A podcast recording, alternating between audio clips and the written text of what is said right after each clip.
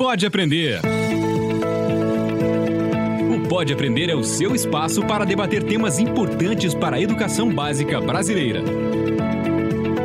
Uma realização da editora Aprende Brasil.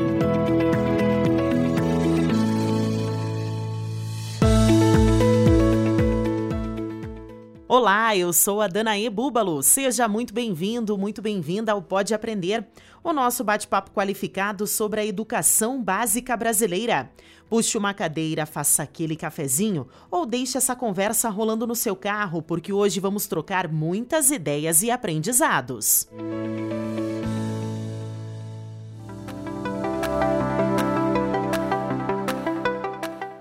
Eu entendo que o IDEB, ele, como tudo na vida, precisa ser aperfeiçoado. Ele só não pode perder a sua capacidade de mobilização e a sua simplicidade para que uma pessoa simples, um pai de um estudante, saiba exatamente como está o IDEB de sua escola.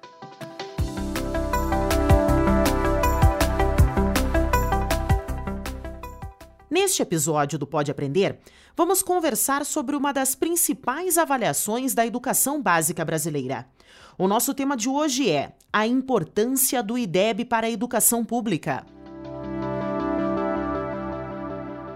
Livro aberto.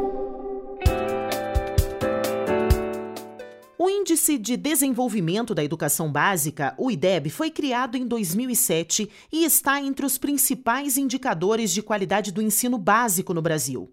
Em uma escala de zero a dez, o índice sintetiza dois conceitos: o fluxo escolar e o desempenho dos estudantes em avaliações que medem o conhecimento em português e matemática. Para conversar com a gente sobre a importância do índice e as suas eventuais melhorias, temos a participação de dois convidados com grande conhecimento no assunto. A primeira é a professora Maria Inês Fini, doutora em Educação, pedagoga, pesquisadora e especialista em currículo e avaliação. Maria Inês foi fundadora da Faculdade de Educação da Unicamp, foi diretora de avaliação do INEP, responsável pela criação e implementação do Enem e do Enseja, e também presidente do INEP até dois mil e dezenove. Ela também é membro do Comitê Gestor da B N C C e membro do Conselho do Todos pela Educação, além de ser premiada por seus trabalhos na educação no Brasil. Seja muito bem-vinda, professora Maria Inês. Muito obrigada, é um prazer estar aqui com vocês. E também junto com a gente o professor Mozar Neves Ramos, pós-doutorado em Química, foi presidente executivo do Todos pela Educação e é autor de vários livros na área.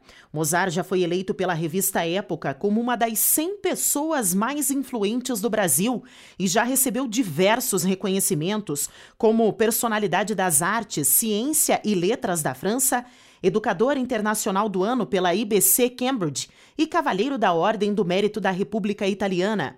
Foi diretor de Articulação e Inovação do Instituto Ayrton Senna e, atualmente, além de ser membro do Conselho Nacional de Educação, é titular da Cátedra Sérgio Henrique Ferreira do Instituto de Estudos Avançados da U S P.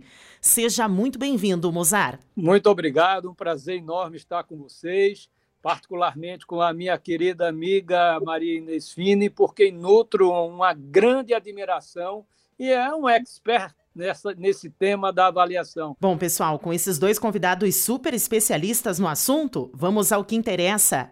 Pega a caneta que é hora de se aprofundar no assunto. Pega a caneta.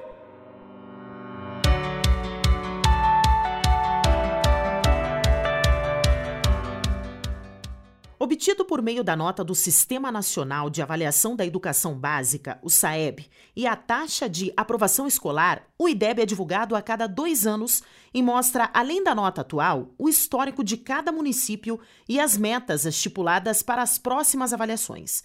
Com isso, o IDEB acaba sendo um objetivo a ser alcançado por muitas escolas e também um meio de comparar o desenvolvimento da qualidade da educação ao longo do tempo. Bom, professores, gostaria que vocês comentassem, então, a importância de se medir o aprendizado na educação básica de um país. Mozart. Olha, em primeiro lugar, é fundamental que qualquer país tenha um sistema de avaliação sólido capaz de aferir a qualidade do ensino oferecido. O Brasil, tanto na educação básica como no ensino superior, tem uma larga experiência nesse campo. A Maria Inês tem um papel aí importantíssimo para toda essa história, não é? E o IDEB foi, sem sombra de dúvidas, apesar das suas limitações, mas eu acho que um indicador de avaliação que possa aferir a qualidade do ensino, ele tem que também mobilizar as pessoas, não é, em prol da, dessa qualidade. E eu acho que o IDEB teve esse grande mérito de não só colocar metas para os municípios, estados, escolas e para o próprio país, mas ele também mobilizou. Veja hoje que o IDEB está dentro dos debates da política, nesses momentos das eleições municipais, tem muitos candidatos, né, que estão olhando para o IDEB do seu município. Então, eu acho que isso é muito positivo, né? Apesar de eventuais limitações, mas eu acho que ele vem cumprindo um papel importante para mobilizar, né, em torno da questão da qualidade do ensino no país. Professora Maria Inês? Olha, eu acho que o IDEB ele é um indicador sintético, não é? O que indica, é, que aponta para metas de qualidade, mas, acima de tudo, ele corrige uma grande possibilidade que o sistema poderia ter de aprovar alunos que não tivessem bom desempenho, ou para colocar nas provas só alunos com bom desempenho. Então, uma vez que ele é composto da taxa de fluxo, por quê? O censo escolar, que é uma estatística fundamental para a educação brasileira, que foi desenvolvida e aprimorada nos últimos trinta anos, nos permite saber quantos somos, quantos éramos no ano passado, quantos seremos no ano que vem. Enfim, qualquer política nacional precisa de dados fundamentais. Então, quando o IDEB conjuga o dado do número de alunos por turma, né, junto com o desempenho, nós temos um indicador é, composto, né, que permite mostrar para o Brasil inteiro se aquelas crianças que estão passando de ano de uma série para outra estão, de fato, aprendendo. Porque o importante, na, do ponto de vista de garantir dos direitos, é que as crianças estejam todas na escola, que elas estejam progredindo dentro do sistema e aprendendo com qualidade. Isso é que garantir o direito. Então, quando ele foi, foi elaborado já é, pelo professor Reinaldo Fernandes, que era o presidente do INEP, ele tem essa sabedoria, porque para nós é fundamental saber que todos estão Todos estão progredindo e estão progredindo com qualidade. Eu considero uma belíssima política. Veja, se você pensar bem, a avaliação no Brasil é uma política muito recente, muito jovem, e já faz um estradalhaço, como o Mozart falou. Você tem hoje prefeitos, gestores, mantenedores, todo mundo se voltando para poder olhar para os dados da, do sistema, como é que ele evolui, para a gente poder imprimir mais qualidade para ele. Então, é muito importante. O IDEB foi uma criação genial, né, que pôde mostrar para o Brasil, e mais do que isso, professor, o que ele é muito interessante é que as metas são estabelecidas a partir do ponto de partida de cada escola, de cada rede. Então, não houve uma padronização nacional para dizer, olha, é, todo mundo tem que chegar em tal nível. Não. O que nós estabelecemos foi para dois mil e vinte e quatro a meta final. E esta é a finalidade de uma meta, é quantificar o fim do caminho e a gente poder andar para ele com bastante segurança. E, professor Mozart, como que o IDEB faz uma medição justa, então, em todo o território nacional? Como disse a própria Maria Inês Fini, você tem, em primeiro lugar, o mesmo sistema de prova. Você utiliza o Prova Brasil no quinto e no nono ano para todas as escolas, né, de ensino fundamental. Você usa os mesmos parâmetros com a mesma fonte, que é o censo de, do ensino da, edu, da educação básica. E então, é, isso, de alguma maneira, toma como referência para todas as escolas e redes os mesmos parâmetros. Naturalmente, o IDEB ele não capta, por exemplo, a questão socioeconômica, não é? E esse é um, uma limitação, mas não dá para você considerar todas as variáveis que eventualmente possam influir na questão da qualidade. Eu acho que, com relação aos dois componentes, como disse a Maria Inês, a nota padronizada em língua portuguesa e matemática e a taxa de aprovação, é, todas elas medidas com a mes o mesmo sistema de provas e, portanto, do, do mesmo senso da educação básica, isso permite, portanto, que haja comparabilidade, que é um fator muito importante, na minha visão, para qualquer sistema de avaliação. Eu acho que o mérito principal do IDEB é mobilizar, ser simples, qualquer pessoa, cidadão, pode compreender claramente onde é que está a sua escola, seu município e o seu país, não é? Usando exatamente as mesmas referências do ponto de vista do que está sendo calculado e como está sendo calculado. E por que, então, comparações entre municípios de diferentes localidades podem ser consideradas incorretas, professora Maria Inês? Olha, me desculpe, mas eu não acho que elas podem ser consideradas incorretas, vai me perdoar. Veja bem, você tem uma única referência, você tem direitos constitucionais a serem garantidos para todas as crianças e jovens do Brasil. Esses direitos acabaram inspirando a nossa nova Base Nacional Comum Curricular. Ora, independente se nós estamos no meio do Amazonas ou no, no, na praia de Santa Catarina ou no estado de São Paulo, todas as crianças brasileiras têm o direito de ter acesso minimamente a, a isso que está estabelecido como direito.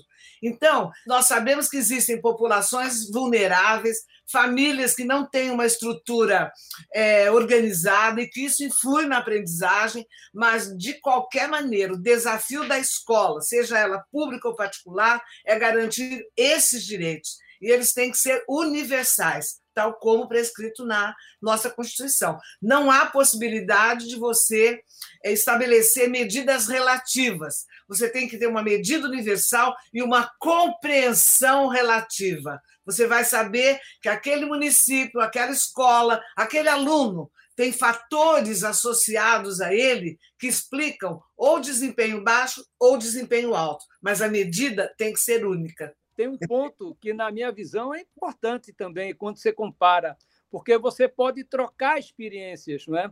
Você, às vezes, tem municípios que têm o mesmo desenvolvimento socioeconômico, não é? E um está bem melhor do que o outro. Então, o que é que de legal está fazendo aquele município que pode transferir aquela tecnologia para melhorar o ensino? O Ceará faz muito isso, né? Tem hoje os melhores resultados do ponto de vista de percentual de municípios que estão batendo a meta do IDEB agora em dois mil e dezenove, nos anos finais do ensino fundamental. Veja que bacana, oitenta e quatro por cento dos municípios cearenses bateram a meta de dois mil e dezenove. São Paulo, que é o estado mais desenvolvido economicamente, apenas treze por cento dos municípios bateram a meta para os anos finais do ensino fundamental. Então, essa comparação é, é muito importante, né, Maria Inês? Porque muito. Ajuda a um passar a tecnologia do que está fazendo, promove a colaboração no campo da educação, e colaboração é o que mais o Ceará faz de bem feito, e é por isso que está indo muito bem do ponto de vista dos resultados educacionais. Mozart, mas você sabe que a comparação que eu mais gosto é a comparação que o IDEB permite que a escola faça consigo mesma. Quer dizer, ela tem condições de se comparar em relação ao ano anterior, se cresceu ou não. Veja, acho que as críticas a um, a um, um indicador composto, elas são pertinentes, mas ele não poderia ser diferente. Ele trabalha com a média dos desempenhos, e, como você sabe, a média muitas vezes mascara. Quer dizer, quantos alunos estão distantes dela, quantos alunos estão... Isso. mais próximos, etcétera. Mas, ainda assim, ele é um indicador muito importante e mobilizou, como você bem disse, mobilizou a sociedade brasileira. Não é? Então, todo mundo fala do IDEB, alguns falam com alguma incorreção, não é? Alguns fazem críticas ou sugestões que o indicador sintético não poderia ter. Porque, veja bem, dados, Mozart, nós temos, você sabe disso, mas é, nós temos no Censo da Educação Básica inúmeras variáveis medidas, né? Se a formação do professor é adequada, o tamanho da turma, é, como é que a escola é organizada. Então, dados o Brasil tem demais, não é? Mas esse primeiro indicador nosso, ele foi muito importante para a gente compreender tanto a importância do censo da educação básica, né? Todos os, os nossos registros escolares foram privilegiados, né? e, além de tudo, o SAEB, que é o Sistema de Avaliação da Educação Básica. Eu considero que foi um, um evento histórico mesmo, que muito contribuiu para essa cultura de avaliação no Brasil. Professores, e que ações as escolas e, e os colegas que estão nos ouvindo agora, que ações que eles devem tomar para o aumento da qualidade no ensino e aí, consequentemente, né, a melhoria, a melhora no índice do IDEB? Então, professora, você me permite dizer que não é o IDEB, não. Deixa o IDEB arrumadinho, tem que olhar o resultado do SAEB. Né? No resultado do SAEB, com os microdados que o Enem, que o INEP fornece, né? Hoje nós já temos equipes altamente capacitadas, você tem condições de ver como é que se distribui o desempenho dentro de uma rede, dentro de uma escola, dentro de uma turma. Então, quantos alunos têm desempenho suficiente, quantos estão no nível básico, quantos estão abaixo do básico. Então, eu acho que a importância do IDEB é que ele chama atenção para o SAEB. E o SAEB é, de fato, aquele que nos permite olhar para o desempenho dos alunos e entender a característica da rede onde nós estamos atuando. Professores, e qual é o papel do sistema de ensino no desenvolvimento da educação? Professora Maria Inês. Isso é uma coisa que estava em vigor desde a década de sessenta, né? O Jerome Brunder, que diz que a instrução programada fez os seus experimentos, que mostram que qualquer, se o estímulo for bem feito para as crianças, elas responderão positivamente. Só que o mundo mudou um pouco, né? Hoje nós queremos interatividade, nós queremos um livro didático maior. A política do livro didático, que tem que ser fortalecida, ela trouxe outros parâmetros para o sistema de ensino. Agora, veja bem, os sistemas de ensino também estão se reformulando. Eles estão buscando atualizar-se, buscando ficar mais interativos, buscando dialogar mais com o estudante de uma maneira mais adaptada, mais adaptativa e não só padronizada, uma régua só para todos. Então, eu acho que nós estamos vivendo uma época hoje que, se a escola brasileira souber, nós vamos dar um salto de qualidade que a gente demoraria dez, quinze anos para dar, nós vamos dar em dois ou três anos. Não é? Estão aí as plataformas, veio a pandemia a nos provocar, os sistemas de ensino também deverão mudar. Eu tenho certeza disso. Essa perspectiva híbrida, que jamais vai substituir o presencial, mas todos esses recursos, televisão, rádio, as próprias plataformas que abrigam os sistemas, todos eles estão numa convulsão muito, muito, muito positiva. Hoje nós sabemos, de novo, que informação não é conhecimento e que memória não é inteligência, do mesmo jeito que a tecnologia não é pedagogia. Então, nós temos a chance agora, todos nós, e acho que há uma grande sensibilização dos educadores brasileiros para a gente enfrentar essa inovação com bastante energia e vigor. Professor Mozart. Eu queria lembrar que nós estamos vivendo um mundo chamado mundo VUCA, né? Volátil, incerto, complexo, ambíguo, né?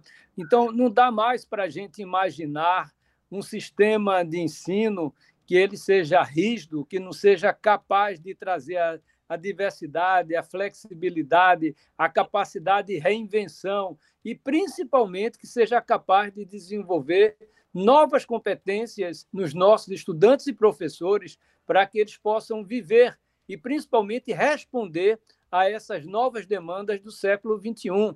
Não é? Que, ou seja, nós vamos precisar de pessoas criativas, com pensamento crítico, não que os sistemas não possam fazer isso, mas não pode ter aquela rigidez, não é, que nós, de certa maneira, é, encontramos na maioria dos sistemas de ensino, não é, de, a, qual é a aula, qual é o tempo. Essa, eu, eu gosto de, de, dessa organização, dessa disciplina, mas a gente não pode fazer disso, não é, o ponto de chegada. Isso é um ponto de partida, uma referência que tem que ser construída na, nessa visão holística de preparar as pessoas para viver nesse mundo complexo. Então, eu acho que o desafio dos sistemas passa exatamente pela essa capacidade de adaptação permanente, de responder a essas descontinuidades tecnológicas que levam também a mudanças sociais, econômicas, para que a gente prepare as pessoas para esse novo mundo. Não é? E como a Maria Inês disse,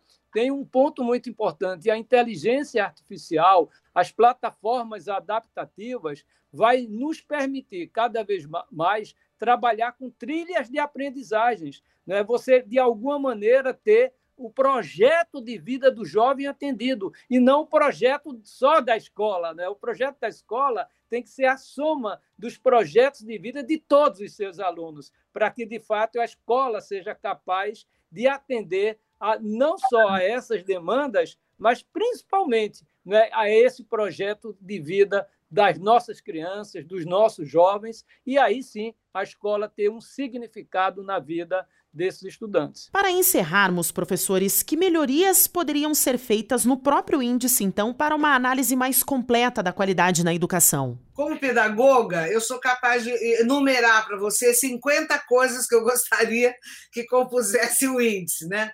Mas, tanto apanhados estatísticos, eu acho que a objetividade se impõe.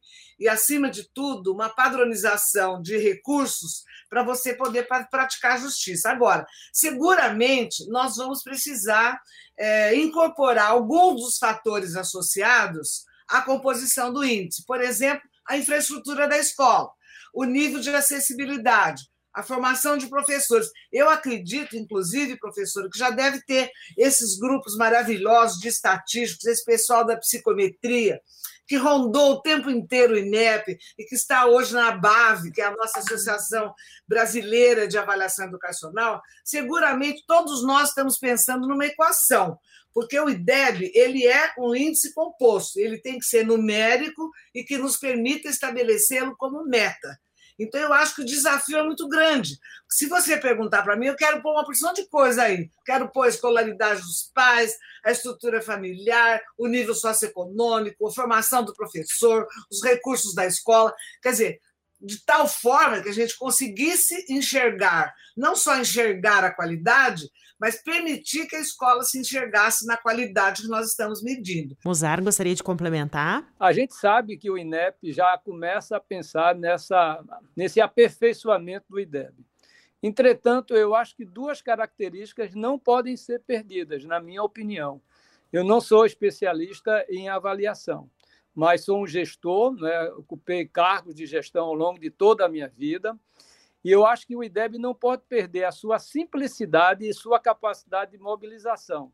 Se a gente perder essas duas coisas, a gente vai voltar no tempo por conta de um aperfeiçoamento. Eu já fui de uma época em que tinha tantos indicadores que a gente não sabia mais para onde se guiar, qual era a bússola. No sistema de ensino superior, acho que Maria Inês vai se lembrar, É, tinha o PAIUB, que era o Programa de Avaliação Institucional das Universidades Brasileiras.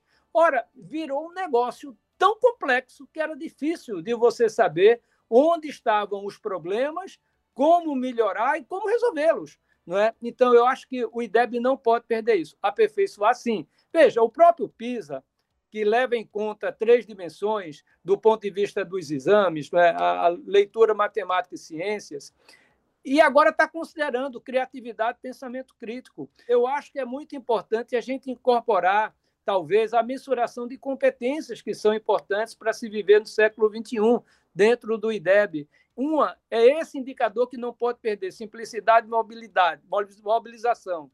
Aperfeiçoar do ponto de vista do que a gente pretende pensar a formação de um aluno, de um estudante para o século vinte e um.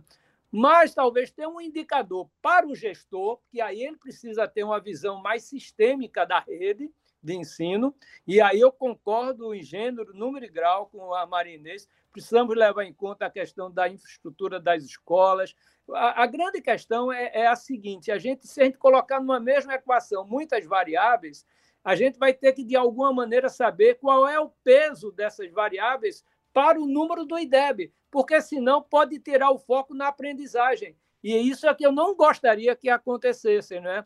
É, tem muita gente que diz, ah, precisa botar mais dinheiro na educação, vai melhorar a aprendizagem. Isso não é necessariamente verdade. Se não tiver foco, por exemplo, na, na aprendizagem, se não tiver tomando as decisões com base em evidências científicas. Então, eu entendo que o IDEB, ele, como tudo na vida, precisa ser aperfeiçoado. Ele só não pode perder a sua capacidade de mobilização e a sua simplicidade para que uma pessoa simples, um pai de um estudante, saiba exatamente como está o IDEB de sua escola, para ele não ficar confuso se o problema do IDEB está na questão da qualidade do professor, se está na questão da gestão da escola, se está no problema da infraestrutura, aí ele vai se perder. E aí a gente vai perder capacidade de mobilização. Essa é a minha preocupação, que eu coloco apenas como gestor e não como especialista em avaliação, não sou, mas eu acho que o IDEB precisa sim ser aperfeiçoado, mas não vamos perder todos os ganhos que foram ditos aqui pela Maria Inês, já no primeiro momento do nosso programa, né, porque ele é muito importante como bússola na melhoria da qualidade do ensino. Concordo plenamente, Rosário. Eu acho que o, o que nós poderíamos... É, veja bem, as duas grandes é, variáveis, né, depois da inclusão, é a progressão e a progressão com qualidade. Então, do meu ponto de vista, você controlar o fluxo não tem outra maneira a não ser pela presença. E isso o censo faz maravilhosamente bem, não é? Agora, o desenvolvimento, o desempenho do aluno, é aí que você tem razão. Nós podemos aprimorar os nossos instrumentos de avaliação, as nossas provas. Até hoje, desde o início da década de noventa, nós trabalhamos só com testes padronizados, de múltipla escolha. Quer dizer, está na hora de nós colocarmos a nossa criatividade para propormos outras tarefas, não só mais criativas, mas que permitam os alunos mostrarem essas outras habilidades, né? O pensamento criativo, a cooperação, quer dizer, nós temos que fazer um, uma grande revolução na estrutura das nossas avaliações pedagógicas. Eu, do meu ponto de vista, eu continuaria com o, o IDEB do jeito que ele é, Mozart, e criaria um outro índice para a gestão, porque o INEP tem dados maravilhosos, tudo que você puder imaginar na vida, o INEP tem acerca das escolas, dos professores, dos diretores, do espaço físico, está lá, pronto, divulgado, microdado. O que a gente precisa é alguém criar um índice para esses fatores que são associados e que deveriam ir, de fato, para a mão do gestor. Chegamos ao momento do programa em que ouvimos um exemplo de inspiração sobre o assunto. Hoje vamos ouvir um pouco sobre como um dos municípios que utiliza o sistema Aprende Brasil tem trabalhado para o aumento da qualidade da educação e, consequentemente, do IDEB. Para se inspirar. Meu nome é Carlos Alberto Serra Negra, secretário municipal de Educação da cidade Coronel Fabriciano, no leste de Minas Gerais, na região denominada Vale do Aço. Adotamos para todo o ensino fundamental municipal o sistema Aprende Brasil em dois mil e dezoito e observamos melhoria da qualidade do nosso ensino. Para a avaliação externa da Prova Brasil de dois mil e dezenove, iniciamos com reunião com os diretores e pedagógicos da escola para traçarmos ações que fossem desenvolvidas durante o ano até a realização da prova. Basicamente, as principais ações foram incluir questões de provas anteriores da Prova Brasil nas avaliações do quinto e nono ano pelos professores, realização de alguns simulados pela plataforma O N, oferecimento de aula de reforço no contraturno para alunos e ou turmas com deficiência de aprendizagem, fixação de cartazes motivacionais nas salas de aulas para os alunos, realização de visita às salas por mim para explicar aos alunos da seriedade e compromisso ao fazerem as provas, e a alocação de professores com perfil mais adequado à realização do exame externo. Os resultados foram excelentes, pois ultrapassamos as metas do sexto e nono ano para dois mil e dezenove.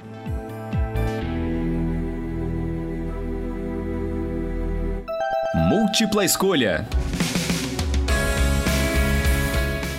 No quadro Múltipla Escolha, pedimos para os nossos convidados darem dicas de conteúdos que podem levar esse bate-papo para além do nosso podcast.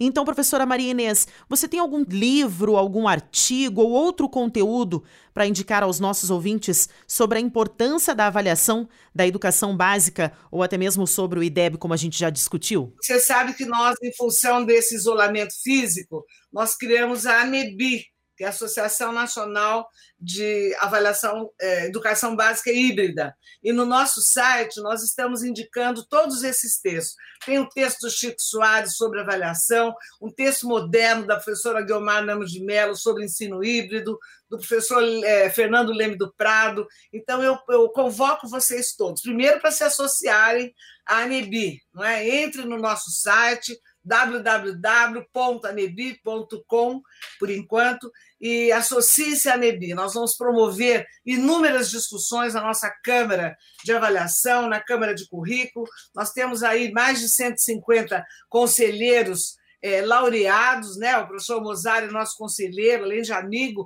Então, eu convido vocês a olharem, são as últimas publicações onde a gente está trazendo aquilo que tem de mais moderno. Além disso, no site do INEP, o INEP transformou uh, o seu site oficial agora, ele está muito mais amigável para a gente procurar os textos, as questões, os relatórios do SAEB estão lá. Eu sugiro que vocês consultem também os cadernos de pesquisa do INEP, o Em Aberto, que é uma publicação maravilhosa, tem uma, um Em Aberto totalmente dedicado ao SAEB. Então, busquem as, as publicações do INEP, que eu acho que elas são as mais, oficialmente, as mais é, indicadas para esse momento de compreender o IDEB. E Mozart, que materiais tem para nos indicar? Eu citaria duas outras fontes. Eu, particularmente, quando eu quero sempre algum indicador de uma forma muito amigável da educação brasileira, eu olho muito o site do QEDU. É bem amigável, é w w w ponto q e d u ponto org ponto b r. Eu gosto muito. Né? E lá também tem muita leitura, muito texto, né, Marinês? Que eu acho que Sim. pode ajudar Sim. os professores, educadores. Eles, tra... outra... Eles traduzem os dados do INEP, a fonte deles é o INEP. É muito bem... Exatamente, exatamente, Marinês. E uma outra fonte que eu sugeriria é a Nova Escola, não é? Eu acho que é uma revista que chega até o chão de escola, né? Numa... não, não somente a avaliação, mas traz de uma maneira geral as políticas de educação, entrevistas interessantes, artigos. Então, além daquelas que Maria Inês colocou, As, as, principalmente também as pessoas que ela considerou, Chico Soares, Rubem Claire. O Brasil tem muita gente boa nessa área da avaliação, que eu incluo a própria Maria Inês, né? Ela é, para mim, uma referência, né? A Maria Helena Castro, que é a nossa presidente do C N E. Todo esse pessoal é um, é um pessoal que vem fazendo um, um trabalho fantástico na área da avaliação, né? E é por isso que o Brasil está muito bem nesse campo. Gente é quase tudo, né? E o Brasil tem gente muito boa nessa área. Diversão para casa. Estamos chegando ao fim, então, do nosso episódio de hoje. Eu gostaria de agradecer a presença É, da Maria Inês, da professora Maria Inês, do professor Mozart, aqui no nosso podcast de hoje. E abrir espaço, então, né, para que vocês deixem o contato aos nossos ouvintes. Professor Mozart, quem quiser conversar ainda com o professor a respeito desse assunto que nós discutimos hoje, ou até mesmo de outros assuntos, né? Onde que o pessoal pode te encontrar? Qual é o seu contato, seu meio de contato para os nossos ouvintes, professor? Olha, não estranhe, viu? Eu não tenho Instagram, eu não tenho Twitter, eu não tenho nada dessas coisas tecnológicas, né? Então, você vai me encontrar através do meu e-mail, que eu utilizo, aí sim, com muita frequência, respondo dezenas de e-mails que recebo dos professores, educadores, não é? Então, no Mozart, M O Z A R T, N de Neves, Mozart N Ramos, arroba gmail ponto com. E, atualmente, eu estou como titular da Cátedra Sérgio Henrique Ferreira, da Universidade de São Paulo, e que nós estamos atualmente trabalhando com vários estudos relativos ao próprio IDEB. Então, se você quiser receber esses nossos trabalhos, eu terei o maior prazer de disponibilizar, de ouvir as sugestões, as críticas, e são por esses meios que eu tenho, de alguma maneira, interagido com a comunidade educacional do país. E professora Maria Inês, é adepta às redes sociais ou não, professora? Olha, tem o meu Facebook está lotado, tem cinco mil pessoas, está todo mundo bravo comigo que quer entrar, não tem lugar, eu não tenho nem tempo de ler. Tem o Instagram, tem o, o, o Facebook da Educare, que é o nosso grupo de avaliação, mas como Mozart, eu prefiro receber não no institucional da Anebi e nem no institucional da Educare. Eu prefiro receber no meu e-mail pessoal, que é mifine, m i s i n e arroba gmail ponto com. Perfeito, excelente. Então, muito obrigada, professora Maria Inês. Muito obrigada, Mozart. E a você que nos escuta, obrigada por ter nos acompanhado até aqui. Lembrando que você pode enviar as suas perguntas, os seus comentários e também as sugestões pelo nosso e-mail, pode aprender arroba gmail ponto com, e nos acompanhar na sua plataforma de podcast preferida, além das redes do Aprende Brasil. Até a próxima! Com produção e edição de Central Press Brasil, este podcast é uma iniciativa da editora Aprende Brasil. Um futuro melhor por meio da educação.